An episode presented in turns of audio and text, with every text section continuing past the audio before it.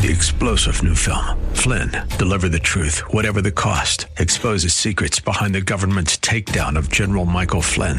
Flynn knew what the intel world had been up to. He ordered the first audit of the use of contractors. This set off alarm bells. He told the truth. He was the most dangerous person for Donald Trump to hire. They had to get rid of Flynn.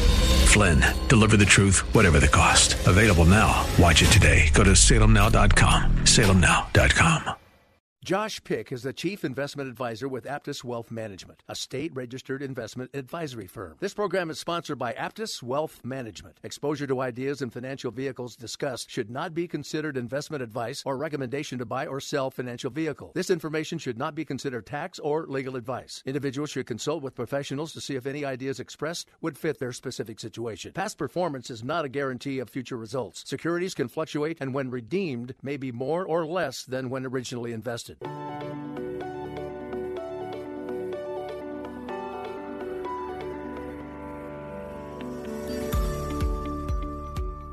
Welcome to the Aptus Retirement Blueprint Show with Josh Pick. Every week, Josh will teach you ways to help manage, risk, and protect your retirement income in the new economy. The primary focus at Aptus Wealth is to provide flexible planning strategies that can efficiently achieve your long term retirement goals. Hello, everybody. Thank you so much for joining us. I'm Diane Brennan. This is the Aptus Retirement Blueprint Radio Show with Josh Pick. Josh, I've seen news reports that talk about how the market is going to recover quickly. So, what are your thoughts about that, and do you think that is actually the case? I've seen a lot of different reports. You know, obviously the uh, the White House is very optimistic, and they're throwing out words like a V-shaped reco- recovery. Others are saying a U-shaped or even a W-shaped. And I guess let's talk about what those are first and then kind of some of the, the issues that are surrounding where we're at today. There's a lot of uncertainty, and that's, you know, I, I listen to a lot of calls with a lot of different money managers, and they all have different opinions. Uh, but a V shaped recovery is essentially the market drops very quickly, like a V, and then it recovers very quickly, like a V. And some people are saying uh, that market pulled back dramatically and it's bounced back, uh, you know, very close to its even, and uh, that's just going to continue when we put everybody back to work.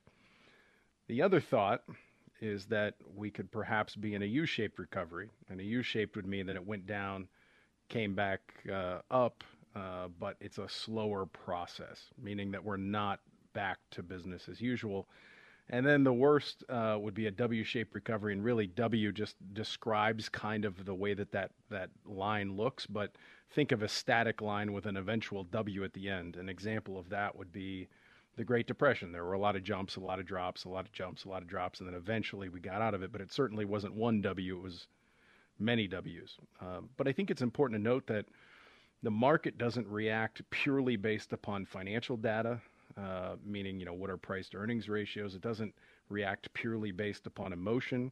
Um, it reacts sometimes based upon a whole bunch of things. Uh, and I think that the big challenge that we're facing today with uh, you know COVID nineteen is what's next. You know, uh, every week, uh, you know, DeWine, Governor DeWine comes out and says, "This is what we're going to do next," um, and you know, on Monday of this week, he said, uh, "Here's my plan for getting people back to work," and announced that you know people can go back to work. Some essential businesses we're going to reopen retail. People have to wear masks. You know, what is this really going to mean, Diane, for uh, the economy moving forward in the long run, not just the short run? You know, are people just going to go back to business as usual? Will you feel comfortable? We've for the last six to eight weeks we've been you know kind of social distancing, not going back to work. I you know, we're working from home. A lot of things have changed. Is it just going to rebound back to, oh, remember that two months where we were working from home? Or is it going to take time to reintroduce? You know, I do uh, a lot of educational seminars. Will people be comfortable going back to those and sitting in a room with 50 people they don't know? Um, and subsequently, are people going to feel comfortable going to retail stores and shopping like they did before? How long will this really take? Uh, I'm inclined to believe that it's going to look more like a W. Um, the general belief of everybody that I speak to that are managing money or planning for that, um, and that workers should not plan on business as usual opening back up. Uh, that there's going to be a, a, strong flux here, and you have to be prepared for that. Um, so, you know, where can we look to? Uh, we can look to the Great Depression. We can look to history, and uh, so, you know, there's a lot of stuff to take a look at. Let's think about the Great Depression. You know, I kind of had an inclination, Diane, that you're going to ask me this question, particularly, you know, because COVID 19 is what everybody's talking about, and what can we relate it back to that would be the most terrifying, and that would be the Great Depression. In 1987 uh, was not the Great Depression, but the market fell 23%. In 2008, it fell 30%. But then let's back at the Great Depression. We had this time period of consistent dips and bumps and dips and bumps and dips and bumps. Uh, and it just kept on going down and going up and going down and going up. And this uncertainty lasted forever. Now, you could argue that there was a lot of underlying financial issues there, not just you have to stay home. But what does that help us understand?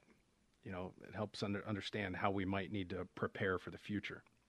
If you're concerned about the market and you'd like to learn new strategies to manage retirement risks, give Josh's office a call to learn more about the Aptus Retirement Blueprints plan today at 614 364 7300. That's 614 364 7300. There is no cost or obligation. Josh, so you mentioned the Great Depression. How is this time different than then? And I know that we're still in the middle of a pandemic, so there's really no hindsight about what's happened as, it, as things are developing, but what are some similarities? Well, I think we have a lot of the same challenges. I mean, n- number one, the Great Depression was caused obviously by a, a lack of uh, output, a lack of, uh, you know, the economy was hurting, it was suffering. It wasn't caused by everybody has to stay home.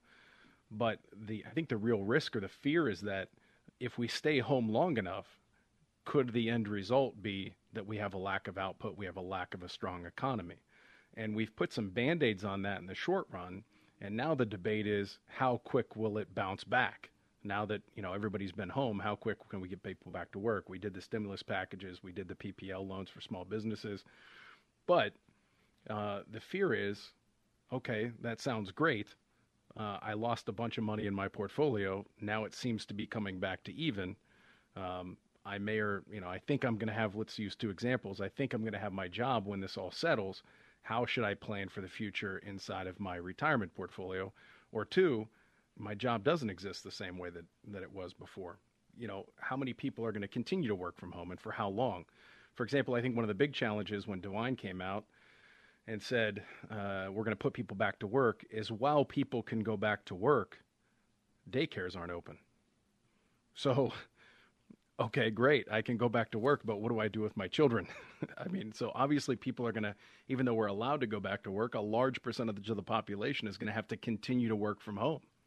And what does that mean in the long run? And there's there's so many things that we still have to work through. Uh, and I think you know, severe declines in value of your portfolio are not something you should just hope to avoid. I think you should plan for them. Um, and I think that, you know, if we look at it from a pure money management perspective, a lot of things have changed since the Great Depression to balance out how you manage that one scenario, and that is what do I do with my portfolio? For example, uh, if we look back to the Great Depression, computers didn't exist. Uh, if you wanted to trade stocks, you're basically going to New York uh, to do so, so there was time lags.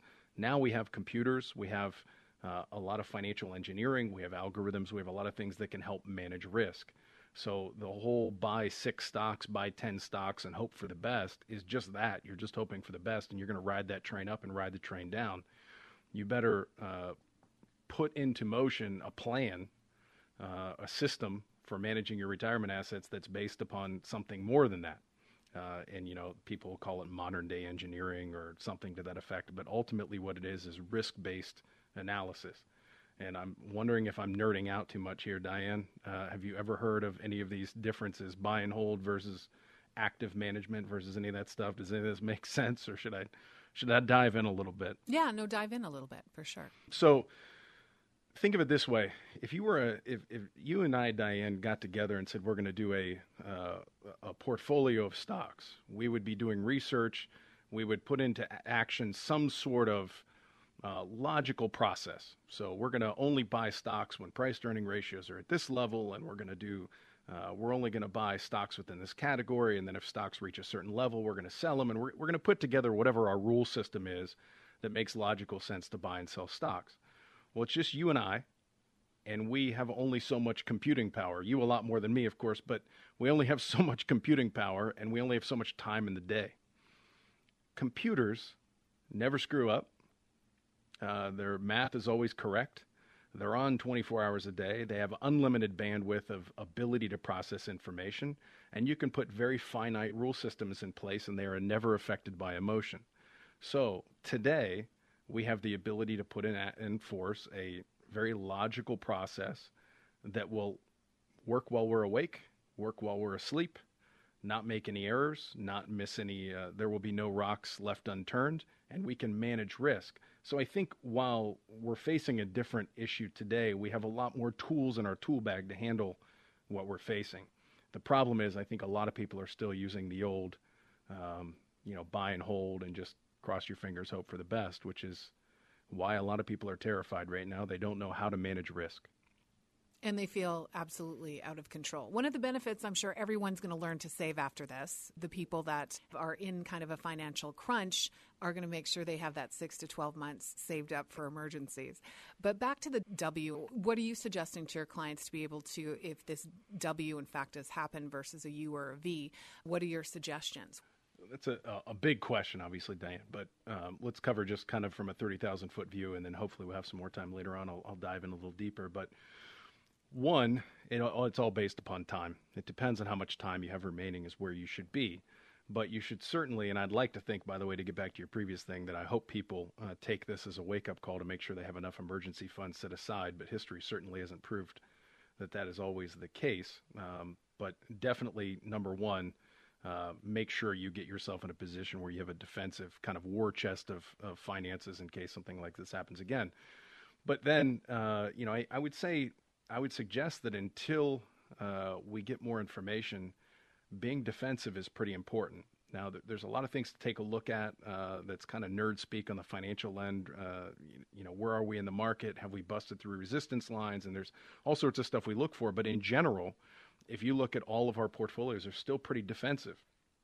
So, rule number one of investing is don't lose money. Rule number two of investing is refer to rule number one. And then rule number three is always figure out a way to stay invested.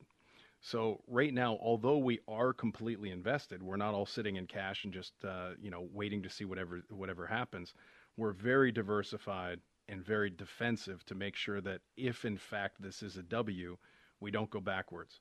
I think now's the time to be cautious, uh, incredibly cautious, uh, because another drop could come, and if you're nearing retirement, it could be a devastating drop for you. Let's talk about the Aptus retirement blueprint process. Can we go through the steps when you're meeting with a potential client? Four step process. Three steps in the beginning are getting to know you. Number one is the analysis or the uh, discovery phase. So we want to know everything about you.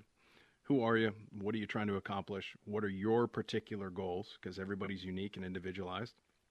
And then number two, what resources do you have and what are you doing currently to achieve those goals? Meeting number two will, uh, we call the analysis, which is we analyze everything that you gave us in meeting number one and we see how close you are to actually accomplishing those goals based upon what you gave us in meeting number one. We're also going to try and discover are there any issues or any uh, stones that were left unturned, any landmines that might be in the way of your arrow hitting that target? And then meeting number three, the blueprint addresses all of those. So what gaps do we need to fill to make sure that your plan is as bulletproof as possible? And then meeting number four, obviously nothing uh, happens unless we actually put this plan into motion. So that's the the the paperwork party, the do we want to work together, move forward uh, process. If you'd like to schedule your complimentary customized planning session, go through the Aptus retirement blueprint process, give Josh a call at 614 364 7300. That's 614 364 7300. When we come back, what should we be doing during this market volatility? I'm Diane Brennan, and this is the Aptus Retirement Blueprint Radio Show with Josh Pick. We'll be back with more at the Aptus Retirement Blueprint Show with Josh Pick at 98.9 The Answer. Create a successful retirement plan in today's economy, it takes a customized, solutions based approach. At Aptus Wealth Management, founder Josh Pick calls it the Aptus Blueprint, and it's focused on managing risk instead of chasing returns. If you're working with another advisor or simply want a second opinion, put his team to work for you. To schedule a complimentary consultation to learn more about the Aptus Blueprint process, contact Josh at 614 364 7300 or visit aptuswealth.com. There is no cost or obligation, but space is limited. To start your plan, call 614 364 7300. 7300 or visit aptuswealth.com.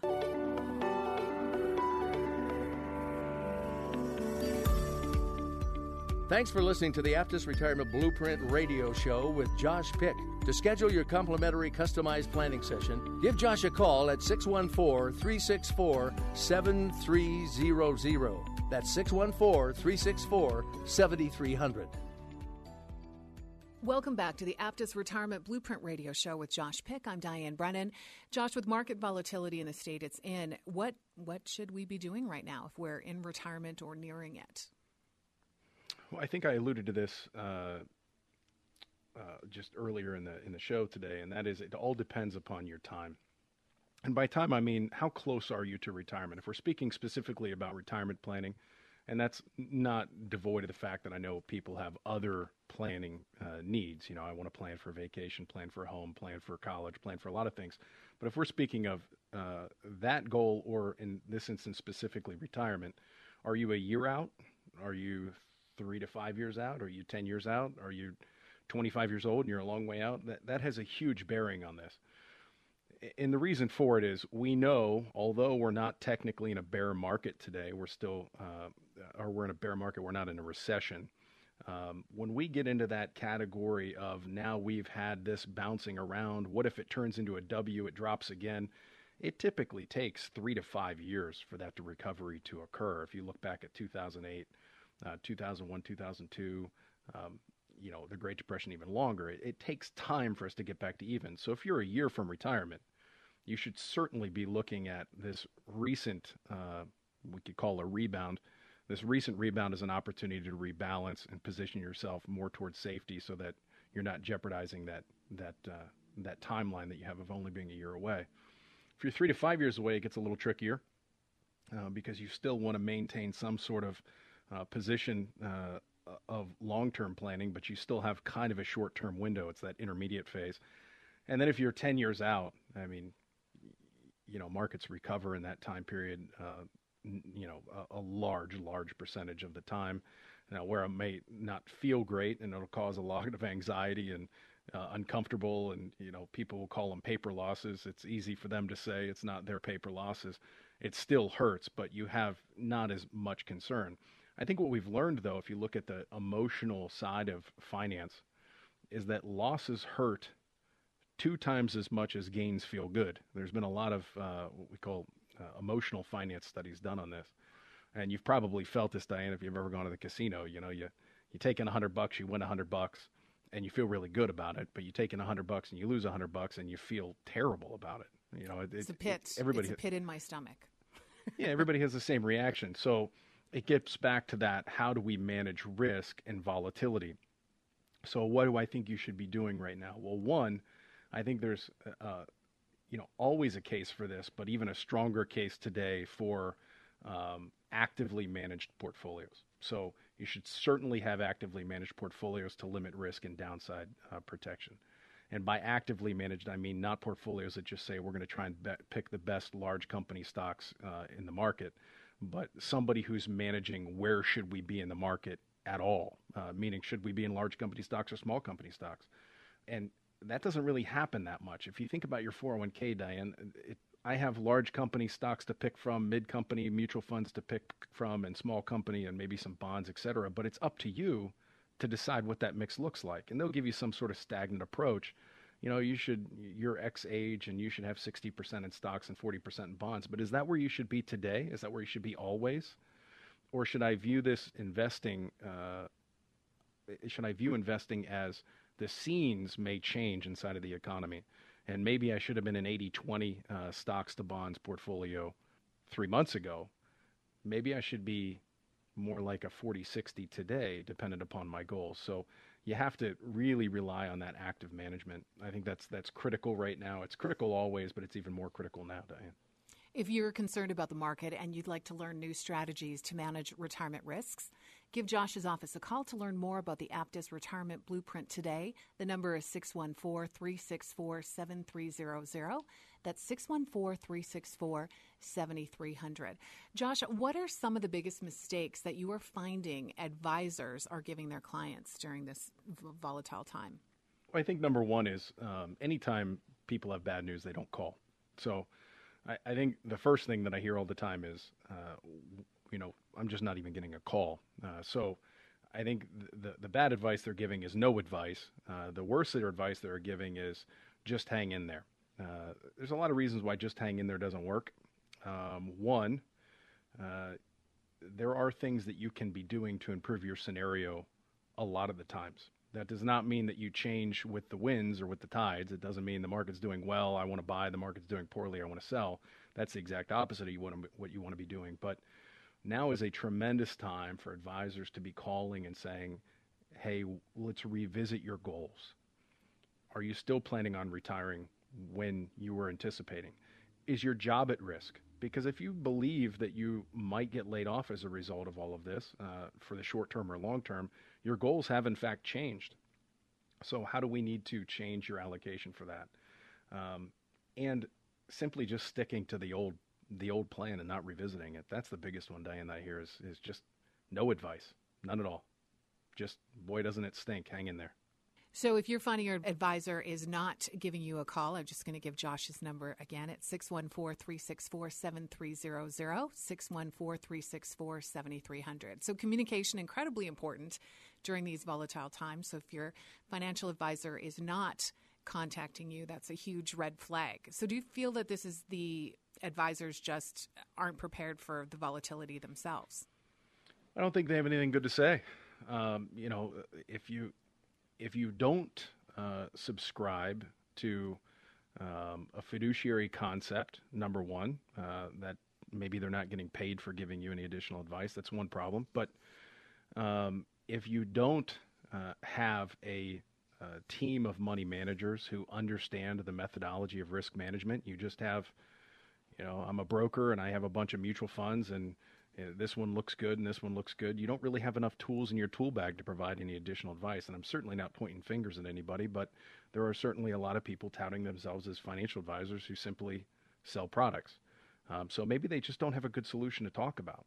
Maybe they don't do a comprehensive planning process.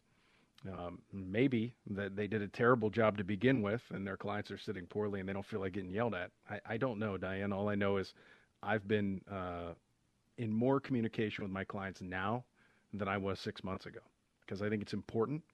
And I think that there's opportunities that will present themselves moving forward. And I also think we had to, uh, you know, several months ago, we had to change our position to be a little more defensive for a lot of reasons. Uh, didn't realize that it was going to be uh, a COVID 19 issue, but we certainly saw uh, a time to start pulling back with the people that are calling you that aren't your clients or the people that are out there listeners where their financial advisor is not giving them a call i'm sure you welcome them to be able to look at their go through the aptus retirement blueprint process. So you can at least take a look at their financial pictures to see if at least their financial advisor is doing a good job for them or if you could make changes so that they can optimize uh, their investments. Sure. I mean knowledge is power. So uh, the more information that you can glean from uh, me, from others, the better you are. Uh, the more that you understand the way that things work, you understand why you are where you are, the better for you. Uh, the better for your financial advisor, quite frankly. So, I always recommend that somebody, you know, go through the process. Uh, let's see what we uncover. If nothing else, you found out that you've done everything that you should have done, and uh, you're in great shape and uh, you have a great relationship with your current advisor, and you can go back and shake that person's hand and say, "Thank you so much for what you did." Uh, many times, though, that that is not the case, um, and their advisor is uh, kind of almost through happenstance or just haphazardly has sold them a bundle of products over the years, and then tried to figure out how those products can fit the needs after they were already sold. And that's just not the way the planning process should work. And I love the fact that Aptus has a team. You have uh, tax experts, you have uh, legal uh, people that you connect with. So it's it's an all around, uh, well rounded um, resource for your clients. I had a conference call with a client uh, about a special needs trust. Um, and uh, a revocable trust with an attorney today. It happens all the time. It's it's very important that we're all on the same page. And tax, how important do taxes play with someone who's well, in retirement? I certainly don't like paying them. Uh, I know we all have to pay our fair share, but I have yet to have a client come through the door and say, uh, you, you, know, I, I, don't really want to talk about taxes. I, I don't really care how much I have to pay. So I'd say it's pretty darn important. It's not what you make, it's what you keep. Um, so tax planning is at the crux of what we do. Uh, matter of fact, we look at tax planning before we ever look at the investments that we should be in. Uh, taxes saved is the equivalent of interest earned, as far as I'm concerned. So uh, we should start with income planning, then how does that relate to tax planning, and then what investments are best utilized to satisfy the two things that we tried to accomplish at the beginning. We talked about mistakes that financial advisors make. What about uh, the, what about people? What are some of the biggest things or mistakes that you see uh, people making when they're in retirement or close to it? Well, one is emotions. Uh, we can't outrun our emotions. You know, the two most powerful emotions are fear and greed. I'd say that we're uh, currently, as a result of COVID 19 and the market volatility, uh, it's very easy to fall into that fear category. Um, and I don't fault anybody for that. It's just how we're wired uh, fight or flight, uh, the way that we're just absolutely wired at the core of our being. So, fear is a big one. Um, and having somebody help you manage that fear to not make irrational decisions is very, very big. Um, the other thing is uh, that I see all the time is there's uh, definitely people who this is not their thing. They don't want to know about finance, and that's fine. I understand. There are certain things that I'm not good at, and I don't want to learn about either. But uh, completely turning a blind eye to it and saying, I don't want to learn anything about it, um, I think that you owe it to yourself from uh, a perspective of making yourself feel better in the long run to getting a financial education of some capacity.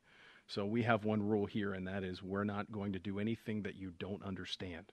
So uh, that's a big one. Is I don't want to learn about this stuff. I just want to trust you. I want you to do. I know that you know my friend, and he told or she told me that you're great, so I'm just going to do whatever you tell me. I think that's a very risky proposition that doesn't do you a lot of favors in the long run.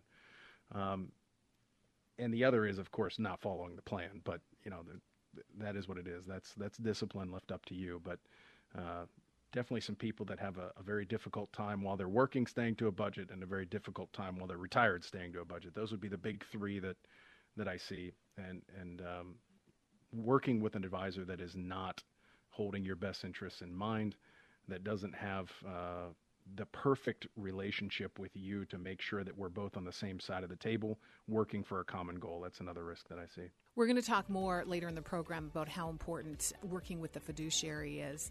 This is the Aptus Retirement Blueprint Radio Show with Josh Pick. To schedule your complimentary customized planning session, give Josh a call at 614 364 7300. That's 614 364 7300. When we come back, we're going to talk about annuities. I'm Diane Brennan, and you're listening to the Aptus Retirement Blueprint Radio Show with Josh Pick.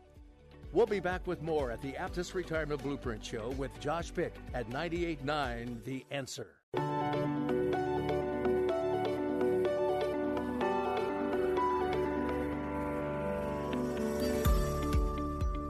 Thanks for listening to the Aptus Retirement Blueprint Radio Show with Josh Pick. To schedule your complimentary customized planning session, give Josh a call at 614 364 7300. That's 614 364 7300.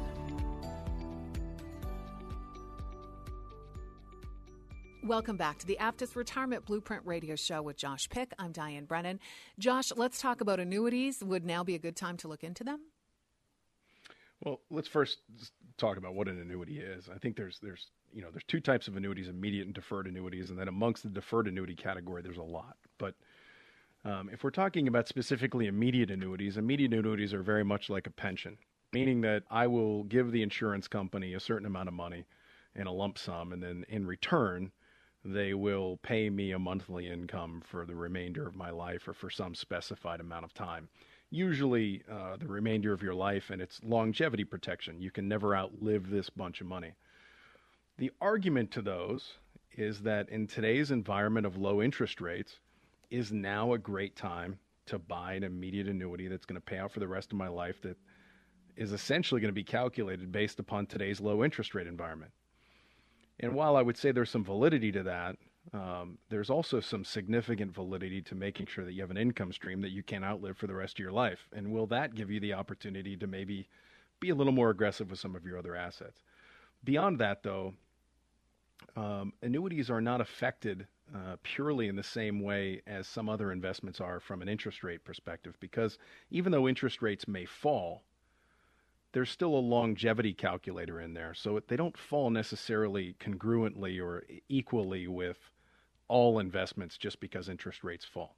But let's compare them to our other options because I think that's important. You know, people uh, certainly like to badmouth all sorts of different ideas, but we have to compare them in a net to net perspective. So, why wouldn't I be better off going and getting a bond, for example? Well, the problem with bonds is interest rates and bonds are inversely proportional, which means they go in opposite directions.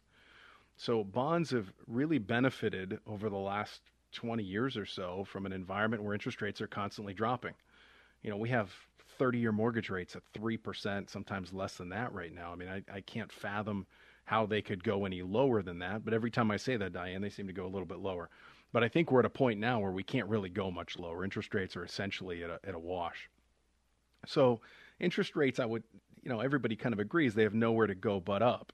Well, as interest rates go up, bond prices should fall. So, while bonds offer some stability in that they're not as risky as stocks and they provide income, you know, maybe I buy a bond and they pay me 4% a year in this bond. If I have a $100,000 bond that they're paying me 4% on, and now new bonds are paying 5%, if I need to get out of that bond, I'm going to get less than $100,000. So there's some risk there. There's, there's actual measurable risk inside of bonds. There is no measurable risk inside of an annuity. Does a bond provide an income stream for the rest of my life, no matter how long I will live, whether I live to 80 or 180? Absolutely not. It does not. So there is some huge validity still to income generating annuities. Now, I, I spoke a lot, Diane, about you know immediate annuities, and the reality is not too many people do pure immediate annuities. What they do is deferred annuities. And deferred annuities is what you do before you turn on that income stream. And I think there is a huge uh, case to be made for deferred annuities right now. And there's a bunch of different ways to do deferred annuities, but let's talk about fixed annuities in particular right now. There's two types of fixed annuities. One is just a pure, we'll pay you 4% guaranteed for this period of time. The other one is what we call a fixed indexed annuity. And a fixed indexed annuity allows you to participate to a degree in the performance of the market with no downside risk. And I know that sounds too good to be true, uh, and maybe if we have s- some more time on on a, uh, later in the show, I'll talk about how they do that. But you could get, you know, in many instances, 60, 70% of the upside of the stock market with no downside risk whatsoever. They also add in then these income riders, which means as long as I play by these rules for a period of time, let's say one years, two years, sometimes 10 years, then it'll provide an enhanced income stream for the rest of my life, sometimes adjusted for inflation, even at a very significant rate, that I can't outlive. Well, why would that be of value? Uh, right now, we just said we might be heading to a, uh, might be, uh, a W shaped type correction. Well, if that's the case, we've had a rebound now. We've rebounded from, uh, depending on how you were invested, some, if not all, of your losses. Let's lock in back where we were now still give ourselves some potential for upside, but eliminate all the downside risk. And then let's say we're five or 10 years out from retirement, then we know when the retirement picture time comes, we can set up a guaranteed income stream for the rest of our lives that we cannot outlive with a portion of our money. Do we want to necessarily do that with all of it? No, there's some rules we have to play by. There's some liquidity issues, and we certainly wouldn't want to invest all of our eggs in one basket anyway but it does add the state the safety and stability of a guaranteed income stream to your portfolio, which has huge value right now. If people have questions, you can give Josh a call at 614 364 7300 and also to schedule your complimentary customized planning session. Again, the number is 614 364 7300. Josh, concerning annuities, I read something about financial strength ratings. Can you explain what that is and why it is important? If we look back at what I just said, Annuities provide guarantees, income for the rest of your life that you can't outlive. All of these things use the word guarantees. And those guarantees are only as good as the person providing the guarantee or the company providing the guarantee. So insurance companies are rated. They're rated just like the grades in school, uh, A through D. Obviously, you don't want to invest in a D rated company because you know, there's pretty good chance that if you're a D student in school, uh, school wasn't your bag. Well, if you're a D student in the insurance world, uh, you're probably not managing your assets as an insurance company very well. Um, so, step number one, uh, go with high rated insurance companies. And there are four major rating agencies. Most people only pay attention really to the big three, which is Fitch, Moody's, and S&P. But there's also an insurance. There's also a rating agency called AM Best. They all rate a little bit differently. Um, you know, one will be A plus plus is the top rating, and then A plus, and then A and A minus, and so on and so forth. Others will be uh, a double A, a single A, and then down through the line. Some will just be uh, A plus, A, A minus, and so on and so forth. But it, it's important to note how and why they're rated the way that they are. If you're investing, an insurance company is essentially taking your money, investing it on your behalf in guaranteed instruments for the most part, and then giving you a fixed interest rate. So they're taking on some of that risk. If the insurance company is promising you a rate based upon taking on too much risk, well, then you're essentially taking on some risk there as well. So, to be an A rated company or better, you are regulated to a higher degree as to what, as an insurance company, as to what you can invest in. So, if you're a B, a B rated company, you can be much more aggressive with your portfolio than you can be for an A rated company because they won't give you the A rating if you're invested that way. Well, in times of uncertainty, you could view that as a little bit more risk. Um, the other thing that's important to know about insurance companies is they have to maintain a certain level of solvency. And that's a ratio that I like to look at is what is an insurance company's solvency ratio. And solvency essentially means if everybody comes in and says, Give me my money, do you have enough money to give them back? And, you know, we view banks with this air of solidarity and they can't go anywhere and they're great banks are regulated in a similar way. And uh, well, I'll ask you, Diane, do you have any idea what the solvency ratio of a bank has to be? Thirty. You give them a dollar. you give them a dollar. How much do they have to? How much do they have to actually have, and how much can they loan out? Oh, isn't it like let's say ninety six cents on the dollar? It's pretty close. Yeah, they have to keep. They have to keep approximately ten cents. So you give them a dollar, they loan out 90 cents. They used to be called savings and loans, right? So they give out 90 cents and they're the way that they make money outside of charging fees and all sorts of other stuff on accounts, the way that they make money is they loan out the money that you give them, charge somebody interest on the money that they loan out, and then they hope that you don't that everybody doesn't come in and give me all the say give me all my money because then they have a big problem. But they've done the actuarial calculation that not everybody's going to run in and say give me all my money tomorrow morning.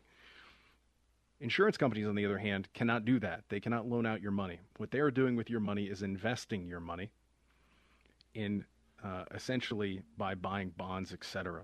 Uh, so, if their solvency ratio drops below 100%, the state in which they operate, which does uh, tons of audits, that state will come in and essentially shut them down. Now, banks are backed by FDIC, uh, so there, we all know that you know FDIC backs us to two hundred fifty thousand dollars. So even if the bank goes out of business and we have two hundred fifty thousand dollars in the bank, we know we're going to get it back because the government essentially backs it up. They're backed federally.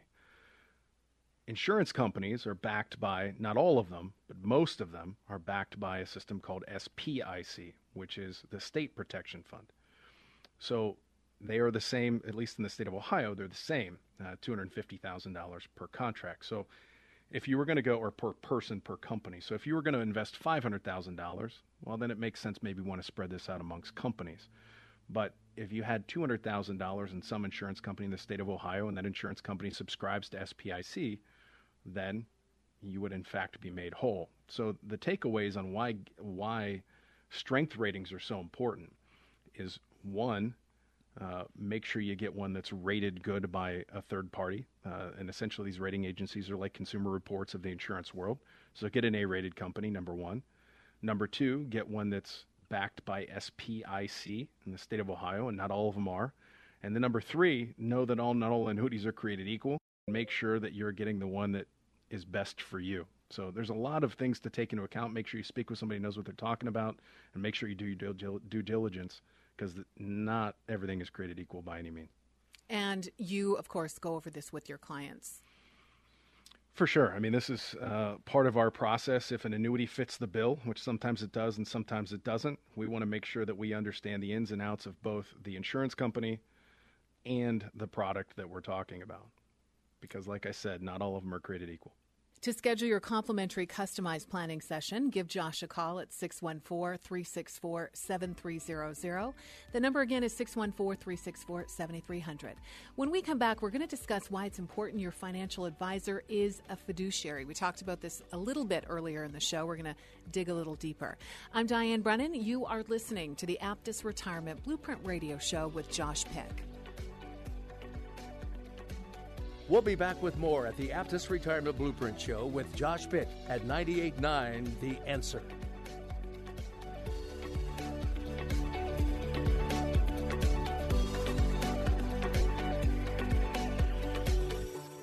To create a successful retirement plan in today's economy, it takes a customized, solutions based approach. At Aptus Wealth Management, founder Josh Pick calls it the Aptus Blueprint, and it's focused on managing risk instead of chasing returns. If you're working with another advisor or simply want a second opinion, put his team to work for you. To schedule a complimentary consultation to learn more about the Aptus Blueprint process, contact Josh at 614 364 7300 or visit aptuswealth.com. There is no cost or obligation, but space is limited. To start your plan, call 614 364 7300 or visit aptuswealth.com.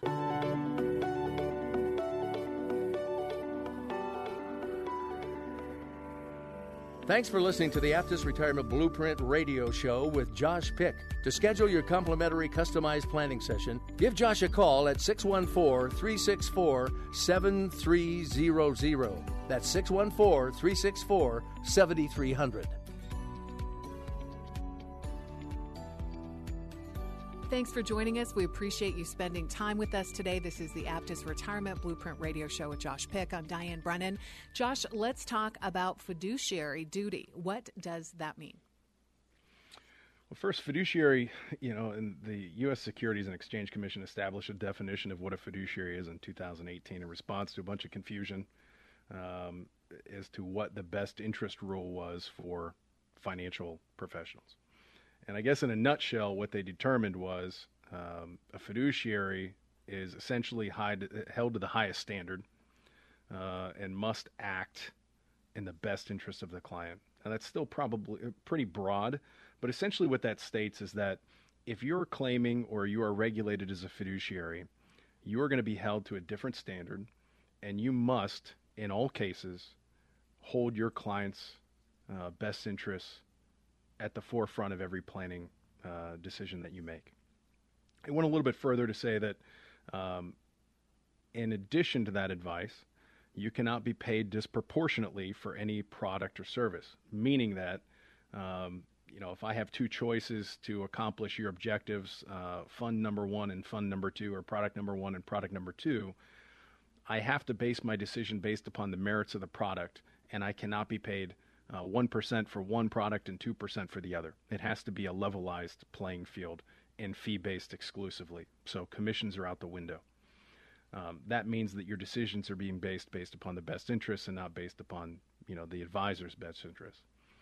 And then that also incentivizes and requires, on top of that, the fiduciary to provide ongoing investment advice, meaning that this can't be a one and done relationship, which We've certainly seen a lot in the past of commission based brokers, and I'm not begrudging anybody that was in the commission based world. I know that most of us started that way because that's the way the world was back in the day. But um, there wasn't a lot of incentive to provide ongoing uh, fiduciary advice to clients because the only way that you really made money is by selling more products or additional products. So it, it just wasn't a good structure. Now, the problem is there's uh, a lot of people still running around calling themselves, you know, financial advisors, and there was no definition of what is a financial advisor, what is a financial planner, what is, you know, everybody calls themselves all these different things. So it's very difficult from a client's perspective to determine, well, who is this person? Are they a financial advisor? Are they a financial planner? Are they an investment advisor? What does that mean? What do they do? So I think step one, Diane, is make sure that you're working with a fiduciary because you know that by definition and by regulation, they simply have to have your best interests at, at, at the forefront of all their decision making. But sometimes it's difficult to figure out. How does an advisor become a fiduciary? Well, one, you have to take some tests, uh, which is the case on the broker side as well. But two, it's how you're monitored. So I'll give you an example on, on our end. So uh, we're a registered investment advisor in the state of Ohio. We get audited every year. Um, that audit is pretty darn comprehensive. Uh, we got to um, make sure that we're not being paid disproportionately on anything. Um, but the background checks are much more stringent. Uh, you have to have an educational background that substantiates your fiduciary uh, title. You have to take uh, ongoing continuing education requirements, and you have to take a little bit more stringent testing guidelines. Uh, and then on top of that, obviously, you have to comply with all audits and, and updated regulations. So it's just a more comprehensive process than the old brokerage model was. And how can an average person find out if a person is a fiduciary? Uh, like everything in the world now, Diane, you go online.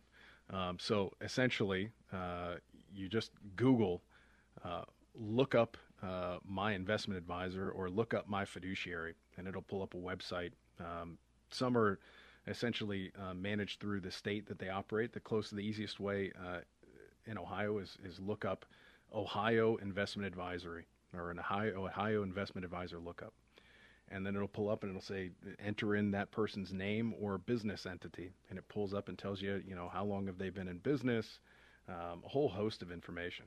You'd be surprised how many people you can look up and find out that there's been a lot of thrown their way over the years, uh, and you wouldn't know that unless you looked them up. So you can find out if has there been any complaints against my advisor, and then most importantly, because anybody can file a complaint, obviously, but what was the result of the investigation of that complaint?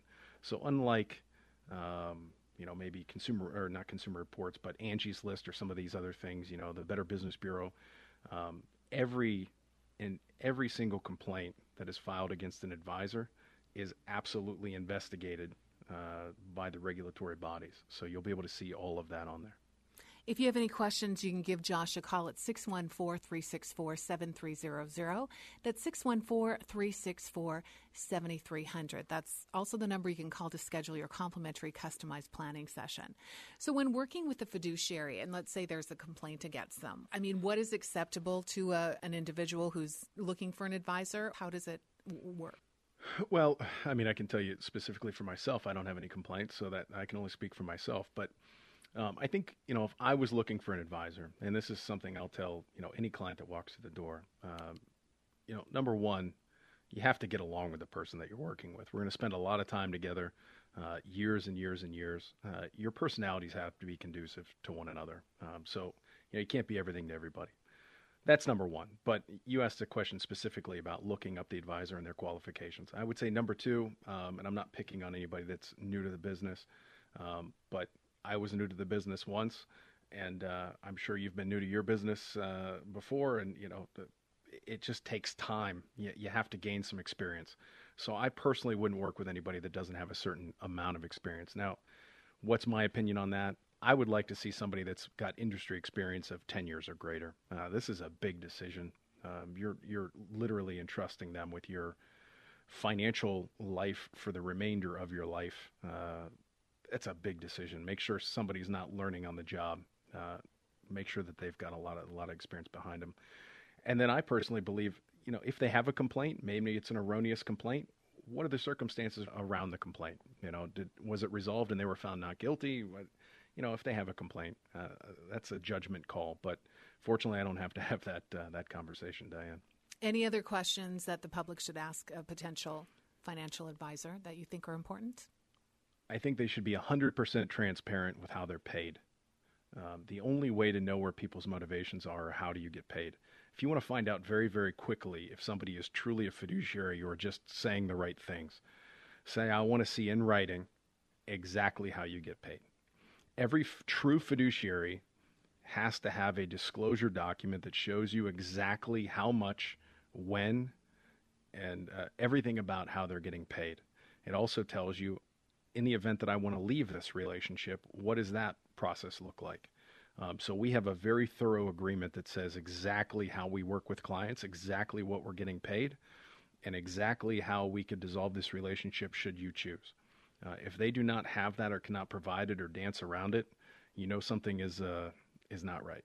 So that's absolutely make sure you can get your hands on that you know, every good advisor, number one, I, I don't know what the, the stats are as to how many advisors actually do a planning process. I, I would kind of be terrified to look. I don't know how small that number is that actually do a true financial planning process. And by true, I mean taking into account the impact of taxes as it relates to minimum required distributions and uh, Social Security as it relates to our other assets, et cetera. Um, making sure that we take an approach of uh, true diversification, not just kind of throwing some products on the wall and seeing what sticks, but how do we ladder the income streams for the remainder of our life and manage risk? Um, I, I, would be uh, inclined to believe that that's probably a smaller percentage of the population than I would hope. Um, but how do we uh, how do we differ? We take all those things into account. Uh, our process is absolutely encompassing. Um, we're not purely equity based investors, meaning we don't just do mutual funds or, or separately managed accounts or ETFs. Uh, we don't just do insurance and annuities. We don't just do long term care. Um, we either do all of those things or we have experts in all of those areas where we uh, consult with, you know, estate planning, et cetera. So I think maybe what separates us is uh, our background um, as institutional side investors, and then also having the resources and the experts in all the areas to handle all of it, meaning taxes, estate planning, uh, long term care planning, income planning, the whole lot. Let's talk a little bit about your background, Josh. When did you start in the business? Yeah, I started in uh, 1998, um, and I started in the insurance world. Uh, so my first place, and this is why I say experience is everything. The first uh, place I started was a uh, a whole life insurance. We'll leave the name out, but a whole life insurance uh, company. So you know, as a young person starting out, uh, you you drink the Kool Aid, and every solution is whole life insurance because that's the arrow that I have in my quiver. And then uh, I shifted to um, an equity based company. So life insurance is out now and now we go to uh, everything is stock and mutual fund based. Uh, I then uh, shifted out of the personal uh, financial planning category, meaning that I, I was no longer working with individual clients. And for a few years, I was uh, on the institutional side. So my clients were financial planners. And I did that for a number of years um, until uh, about 2008. In 2008, I saw what was happening with the stock market uh, saw the, the collapse, and I saw how we handled that on the institutional money management side and how we were able to manage risk and how individual clients were not able to do that uh, because they were buying the same old products that they had always bought. So I shifted away from consulting to financial planners and institutions, and I shifted over to uh, helping individual clients. A lot had changed at that time too that made it more accessible, like uh, you know technology and uh, the reduction of trading costs that made it you could really bring the institutional money management level uh, of risk management down to a client that maybe only had a you know hundred thousand dollars. And i'm by no means saying hundred thousand dollars isn't a lot of money but institutional money management was only available to people that had you know 5 10 15 million dollars and up uh, back in 2000 2001 so a lot had changed. So it was a perfect marriage a perfect time. And uh, i'll never head the other direction. I i, I love working with uh, individuals and helping them accomplish what they want. It's uh, the institutional side is a much more sterile uh, based environment. You don't get to see the the fruits of your labor, and you don't get to see people actually live out their dreams. You just you're kind of working with numbers all the time, and then those numbers somehow trickle down, but you don't get to see that side of it. So I, I like this end a lot better. You founded the Aptus Group of Companies in 2003. I did. yeah, in, two, in 2003, I started. Uh, the consulting company. So uh, that company is still very much uh, in business. We have about 600 financial planners that uh, rely on us for uh, up to date information, planning strategies, uh, facilitate growing their businesses, um, managing a, a, lot of things with their practice, all the way down to the financial planning piece of it. Um, I still own half of that company, but it's managed by other folks now. I've, I've stepped away and now I purely uh, work with individuals and have for the last 10 plus years. I'm going to give out the number one more time because I'm sure those listening have questions. You can give Josh a call at 614 364 7300. That's 614 364 7300. Thank you so much for listening to this week's edition of the Aptus Retirement Blueprint Radio Show with Josh Pick. I'm Diane Brennan.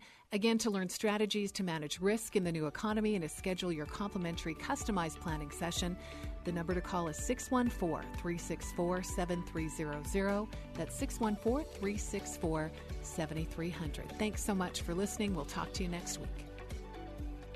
You've been listening to the Aptus Retirement Blueprint radio show with host Josh Pick. Josh helps guide his clients through retirement by managing risk instead of chasing returns. He calls it a blueprint, and you can get started at no cost or obligation. Give the team at Aptus Wealth a call today to schedule your consultation at 614 364 7300. That's 614 364 7300 or online at aptuswealth.com. That's A P T U S wealth.com.